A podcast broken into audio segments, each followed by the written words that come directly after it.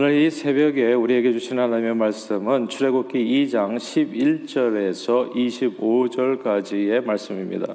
우리 다 같이 한 목소리로 합독하십니다. 시작. 모세가 장성한 후에 한 번은 자기 형제들에게 나가서 그들이 고되게 노동하는 것을 보더니 어떤 애굽 사람이 한 히브리 사람 곧 자기 형제를 치는 것을 본지라 좌우를 살펴 사람이 없음을 보고 그 애굽 사람을 쳐 죽여 모래 속에 감추니라 이튿날 다시 나가니 두 히브리 사람이 서로 싸우는지라 그 잘못한 사람에게 이르되 내가 어찌하여 동포를 치느냐 하매 그가 이르되 누가 너를 우리를 다스리는 자와 재판관으로 삼았느냐? 내가 애굽 사람을 죽인 것처럼 나도 죽이려느냐? 모세가 두려워하여 이르되 일이 탈로 되었도다. 바로가 이 일을 듣고 모세를 죽이고자 하여 찾는지라 모세가 바로의 낯을 피하여 미디안 땅에 머물며 하루는 우물 곁에 앉았더라. 미디안 제사장에게 일곱 딸이 있었더니 그들이 와서 물을 길어 구유에 채우고 그들의 아버지 양떼에게 먹이려 하는데 목자들이 와서 그들을 쫓는지라 모세가 일어나 그들을 도와 그 양떼에게 먹이니라. 그들이 그들의 아버지 르우엘에게 이를 때 아버지가 이르되 너희가 오늘은 어찌하여 이같이 속히 돌아오느냐? 그들이 이르되 한 애굽 사람이 우리를 목자들의 손에서 건져내고 우리를 위하여 물을 길어 양떼에게 먹였나이다. 아버지가 딸들에게 이르되 그 사람이 어디에 있느냐? 너희가 어찌하여 그 사람을 버려두고 왔느냐? 그를 청하여 음식을 대접하라 하였더라. 모세가 그와 동거하기를 기뻐하며 그가 그의 딸 십보라를 모세에게 주었더니 그가 아들을 낳으며 모세가 그의 이름을 게르솜이라 하여 이르되 내가 타국에서 나그네가 되었음이라 하였더라.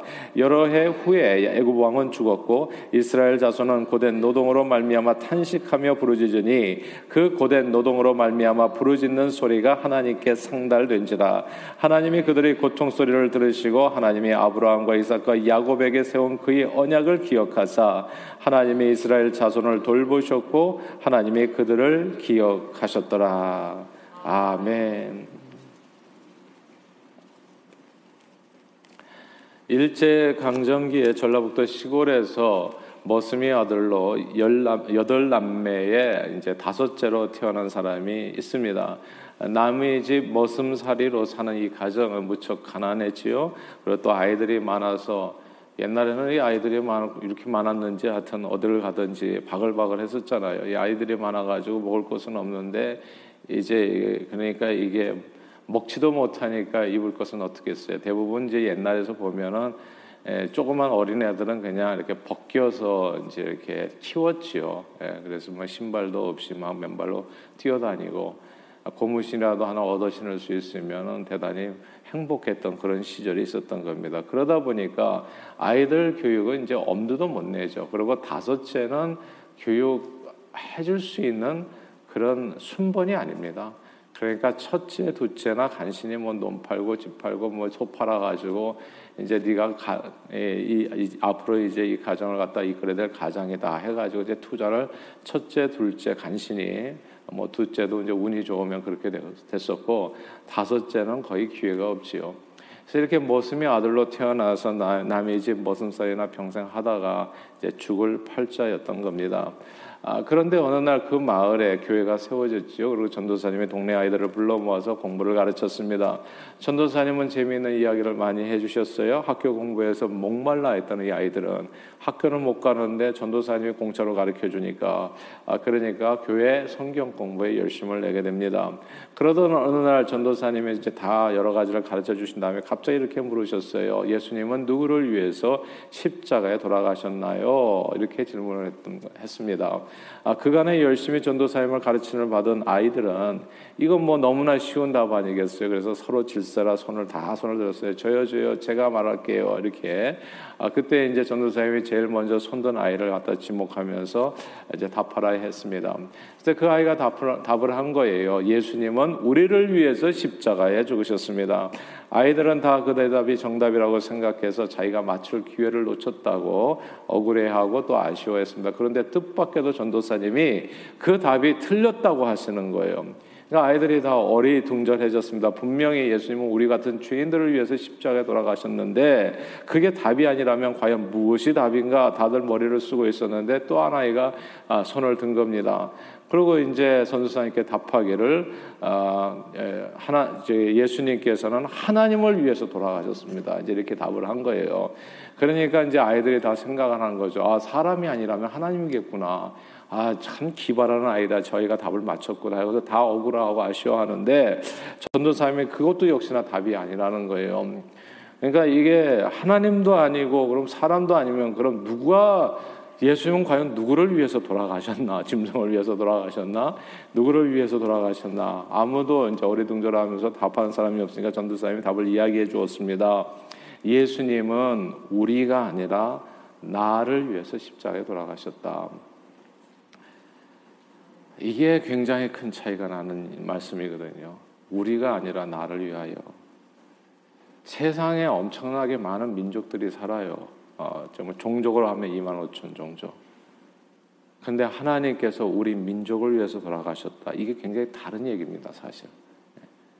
전체를 위해서 돌아가셨다 하면 그 전체 속에 나는 끼어가지고 어디 있는지도 모르고 과연 하나님께서 나를 사랑하는지 안 하는지도 알 수가 없는데 딱 이게 뭐 같으냐 하면 아, 아이가 다섯, 여섯, 일곱, 여덟 있으면은 항상 그 중에서 아이들은 부모가 과연 나를 사랑하는가 항상 의심하는 아이들이 있어요. 부모는 항상 얘기하죠. 난 너희를 다 사랑한다. 근데 이게 만족이 안 되는 거예요. 사랑이라고 하는 것은 사실은 어, 이게 뭐 질투와 같은 이렇게 동의어가 될 때가 많잖아요. 사랑은 양보가 없잖아요. 그러니까 이게 그 중에 하나라고 하는 것이 이게 그, 그러니까 어떻게 보면 진짜 아무것도 사랑하지 않는다고도 생각할 수 있는 그런 부분들이 있는 거죠. 근데 이게 우리를 위해서 살아 아, 십자가에 돌아가신 게 아니라 나를 위해서 십자가에 돌아가셨다. 이 머슴의 아들 여덟 남매 중에서 다섯째 이 아들에게 이 말은 굉장히 다르게 다가왔었던 겁니다. 매우 특별하게. 아, 그때까지 복음을 듣고 배울 때 항상 자신은 하나님께서 과연 나같이 미천한 미천한 것을 그렇게까지 생각해 주겠는가? 항상 이런 마음이 마음속에 있었던 거예요. 내가 뭐 큰아들도 아니고 게다가 뭐 주인집 아들도 아니고 아마도 하나님은 머슴의 아들이 뭐 나도 물론 사랑하겠지만은 나보다는 그래도 주인집 아들을 더 사랑하지 않겠나? 뭐 항상 이 비교 의식 속에 있었던 겁니다. 이 말씀을 들으시는 여러분들 꼭 기억하세요. 이게 비교의식에 빠지면요 신앙생활 제대로 못해요. 왜 시험에 자꾸 반냐면 이게 하나님께서 나를 이처럼 사랑한다는 요걸 몰라서 그래요. 그러면 자꾸 시험 받아 자꾸 너무 당당하지가 않아.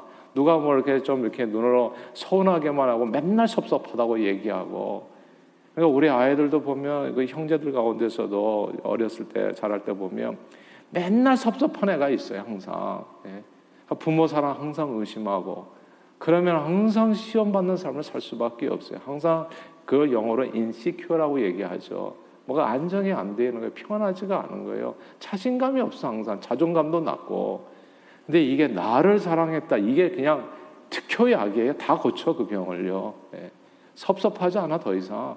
하나님이 나를 사랑한다는데 내가 도대체 뭐가 부족하냐고요 이 세상에. 그거 하나로 만족이 되어지는 거거든요. 근데 이 이제 모스미 아들은 그게 아니라 나보다는 아무래도 주인집 아들 딸을 더 하나님께서 잘난 사람들 더 사랑하지 않겠나? 나는 그저 곁다리로 사랑해 주실 거야. 늘 이렇게 자신 없어 했는데 예수님이 70억 인구 중에서 70억 분의 1로 나를 사랑하는 것이 아니라 하나님께서 나를 하시고 나를 위해서 십자가에 예수 그리스도를 죽게 하셨다는 사실을 깨닫는 순간에 정말 놀라운 감동이죠. 이걸 대오각성이라고 하죠. 엄청난 각성이 된 거죠. 그 순간부터 이 소년의 삶은 엄청난 전환점을 맞이하게 됩니다. 오늘 본문에 이스라엘 백성들은 모두 애굽에서요. 애굽인들이 머슴 생활을 하고 살고 있었습니다. 저들이 조상들이 애굽의 국무총리였던 조상 요셉을 따라서 애굽에 왔을 때만 해도 애굽인들에게 좋은 대접 받았었거든요. 근데 언제부터인가 막 숫자가 늘어나면서 애굽인들이 경계하기 시작하더니 막 천덕꾸러기 신세가 돼서 애굽인들을 섬기는 인생으로 전락해 버린 겁니다.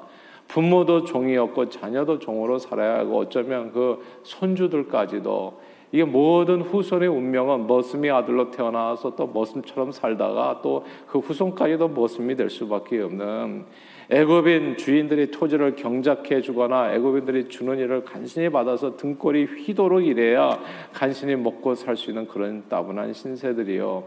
아무런 꿈과 희망도 가질 수 없는 환경, 그런데 그들에게 놀라운 일이 벌어집니다. 해방이죠, 자유죠. 그리고 약속의 땅을 기업으로 받아서 누리게 되는 정말 꿈만 같은 일들이 이 노예 백성에게 이 머슴살이 하던 사람들에게 벌어진단 말입니다. 어떻게 그 일이 이루어지는가 그 얘기가 오늘 본문에 적혀 있는 거예요. 그 모든 일의 시작이 바로 이 한 구절에 담겨 있어요. 다 함께 우리 25절을 같이 읽겠습니다. 25절 읽어볼까요? 시작. 하나님이 이스라엘 자손을 돌보셨고 하나님이 그들을 기억하셨더라. 아멘. 온 세상에 2만 5천 종족이 있는데 거기서 한 민족을 사랑하셨다. 이게 다른 거예요. 다 사랑하세요. 물론 하나님께서 다 사랑하신다고요. 하나님께서 무슨 이스라엘만 사랑했겠어요? 애국 사람 사랑하지 않은 사람 아닌가요? 거기는 예. 다 사랑하신다. 그러나 나를 사랑한다는 사실을 깨닫는 것과 깨닫지 못하는 것과 완전히 달라져 이게. 완전히 달라집니다. 다 사랑하지만 나를 사랑한다는 거, 요거 아는 게 너무 중요하다고요. 이스라엘 자손을 기억하셨더라. 하나님께서 예수 그리스도를 이스라엘 자손 한 민족을 위해서 주셨다 하는 순간 한 민족의 운명이 달라집니다. 이렇게 달라지는 거예요. 아무도 귀하게 보지 않는 히브리 노예 백성, 머슴들, 이 전지전능하신 하나님께서 귀하게 보시고 그 이름 아시고 기억하셨다는 이 말씀. 그리고 이 사실을 깨닫는 백성은 결코 똑같이 않아집니다. 반드시 구원을 받아요. 저는 예수 믿는 게 이렇게 좋은 줄 진짜 몰랐다니까요. 운명이 바뀌는 길이 이게 팔자가 변하는 길이고 모습이 팔자가 변해서 주인이 되는 길이 예수 안에 있어요.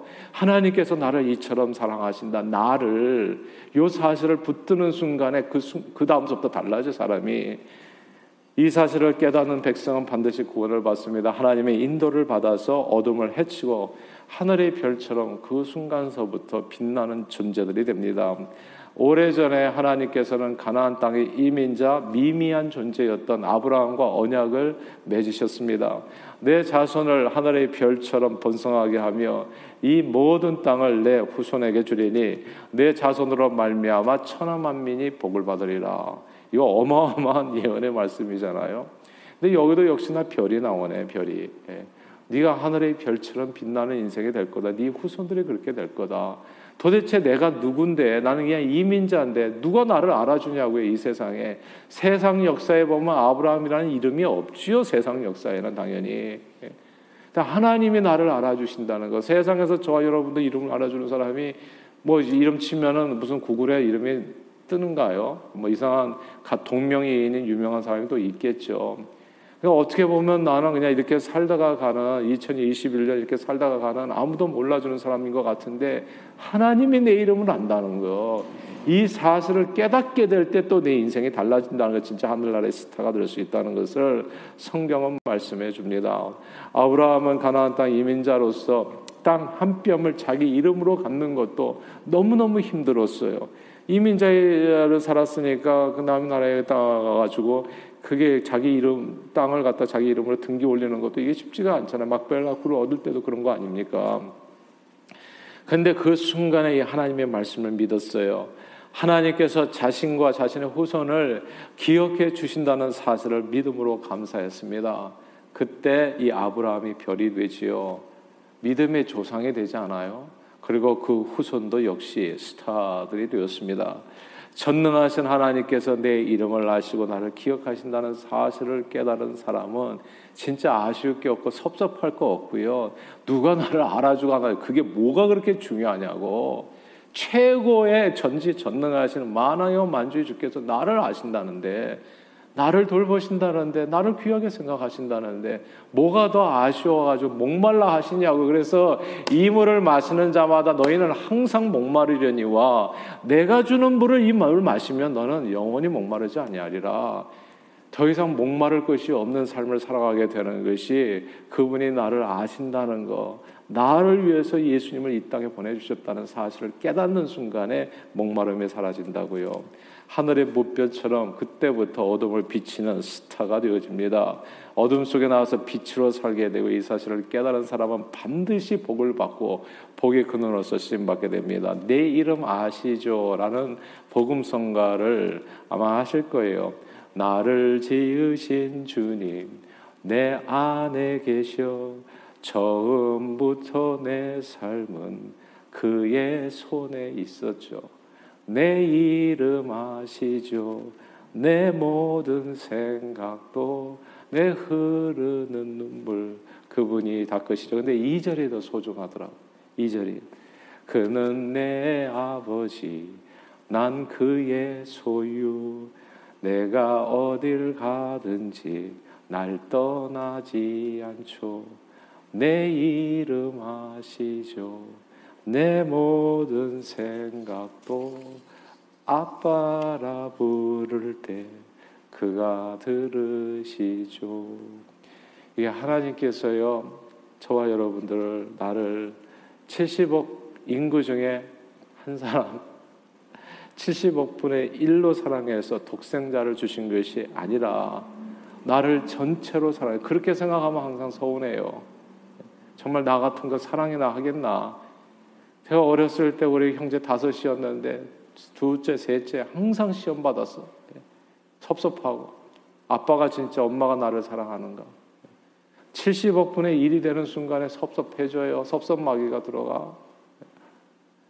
그래서 그렇게 70억 분의 1을 사랑해가지고 독생자 주신 것이 아니라 그저 나를 전체로 사랑해서 우리가 아니라 나를 위해서 십자의 아들을 내어주셨다는 사실을 깨닫게 되면 더 이상 어, 절대로 어둠 가운데 방황하지 않게 됩니다. 인생의 모든 방황이 진짜 끝 끝나요. 재경을 보니까 끝났어. 네. 그냥 어디 언제 어떻게 살든지 하나님이 나를 사랑하신다는데 무슨 부족함이 있겠어요? 여호와는 나의 목자시니 부족함이 없다고요. 다윗은 자식 많은 가정에서 막내로 태어났어요. 존재감이 없어. 애들이 너무 많으면 존재감이 약해지더라고요.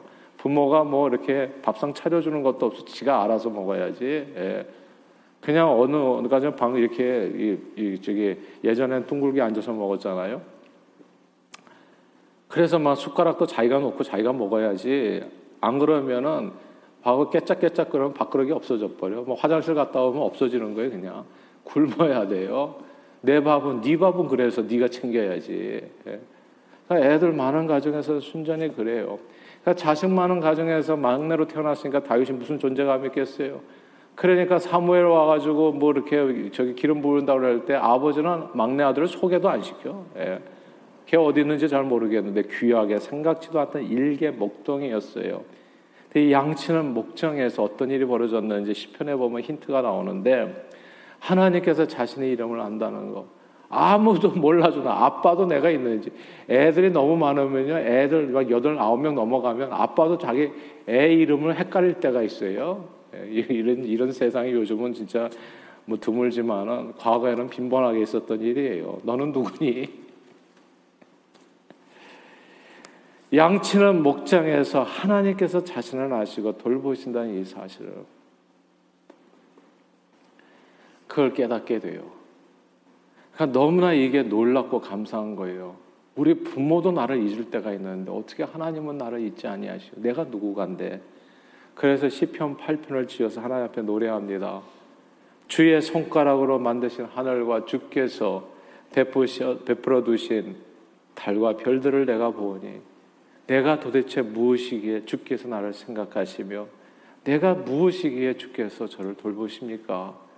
나를 하나님보다 조금 못하게 하시고 영어와 종교로 관시우셨습니다. 여호와 우리 주여 주의 이름이 온 땅에 어찌 그리 아름다운지요.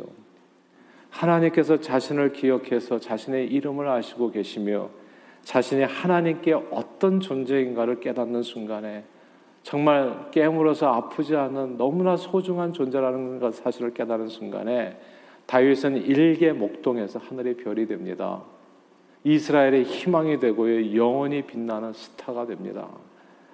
전라북도 시골에서요 팔남매의 다섯째로 모습의 아들로 태어난 사람은 그 존재감이 참으로 미미했지만 하나님께서 나를 기억하시고 예수님께서 우리를 위해서 죽은 것이 바로 나 같은 보잘것없는 존재를 위해서 십자가에 죽으셨다는 사실을 깨닫는 순간에 이분은 하늘의 별이 되셨어요. 그분이 바로 1972년 한국의 새마을운동을 주도한 인물이요 건국대학 부총장을 역임하셨던 유태영 박사님이시잖아요. 오늘 본문에 하나님께서 우리 민족을 기억하신다는 사실을 깨달은 이스라엘 백성은 노예 생활에서 벗어나 약속의 땅 가나안을 유업으로 받고 아브라함과 다윗의 자손 예수 그리스도의 세계를 열어서 온 세상 모든 민족의 복의 근원으로서 하늘의 별처럼 쓰임 받습니다. 그러므로 저는 저와 여러분들이 하나님께서 우리가 아니라 바로 나를 하나님의 나를 기억하신다는 사실을 오늘 이 새벽에 꼭 붙들 수 있게 되기를 바랍니다. 오늘도 천지를 만드신 하나님께서 저와 여러분들이 언제 어디에 있든지 내 이름 아시고 내 모든 생각도 하시고 내 고통도 하시고 내 눈물도 하시고 내가 어딜 가든지 나를 떠나지 않고 내가 하나님을 감히 아빠라 부르며 기도할 때 그 모든 기도를 들어 응답해 주시다. 이 사실을 이 사실을 붙드시고 어둠이 아니라 하늘의 별처럼 사시는 저 여러분들이 다 되시기를 주 이름으로 축원합니다. 기도하겠습니다. 하나님 아버지 죄로 인해서 죽을 수밖에 없는 미천한 인생을 기억해 주시고 오히려 이처럼 사랑하사 아들 예수 그리스도를 우리가 아니라 나를 위해 이 땅에 보내주심을 감사드립니다. 늘 내 이름 아시고 내 모든 생각도 아시는 나를 이처럼 사랑하시는 주님을 아빠라 부르면서 하늘의 별처럼 어두운 세상을 비추는 일에 아름답게 쓰임 받는 저희 모두가 되도록 오늘도 축복해 주옵소서. 예수 그리스도 이름으로 간절히 기도하옵나이다. 아멘.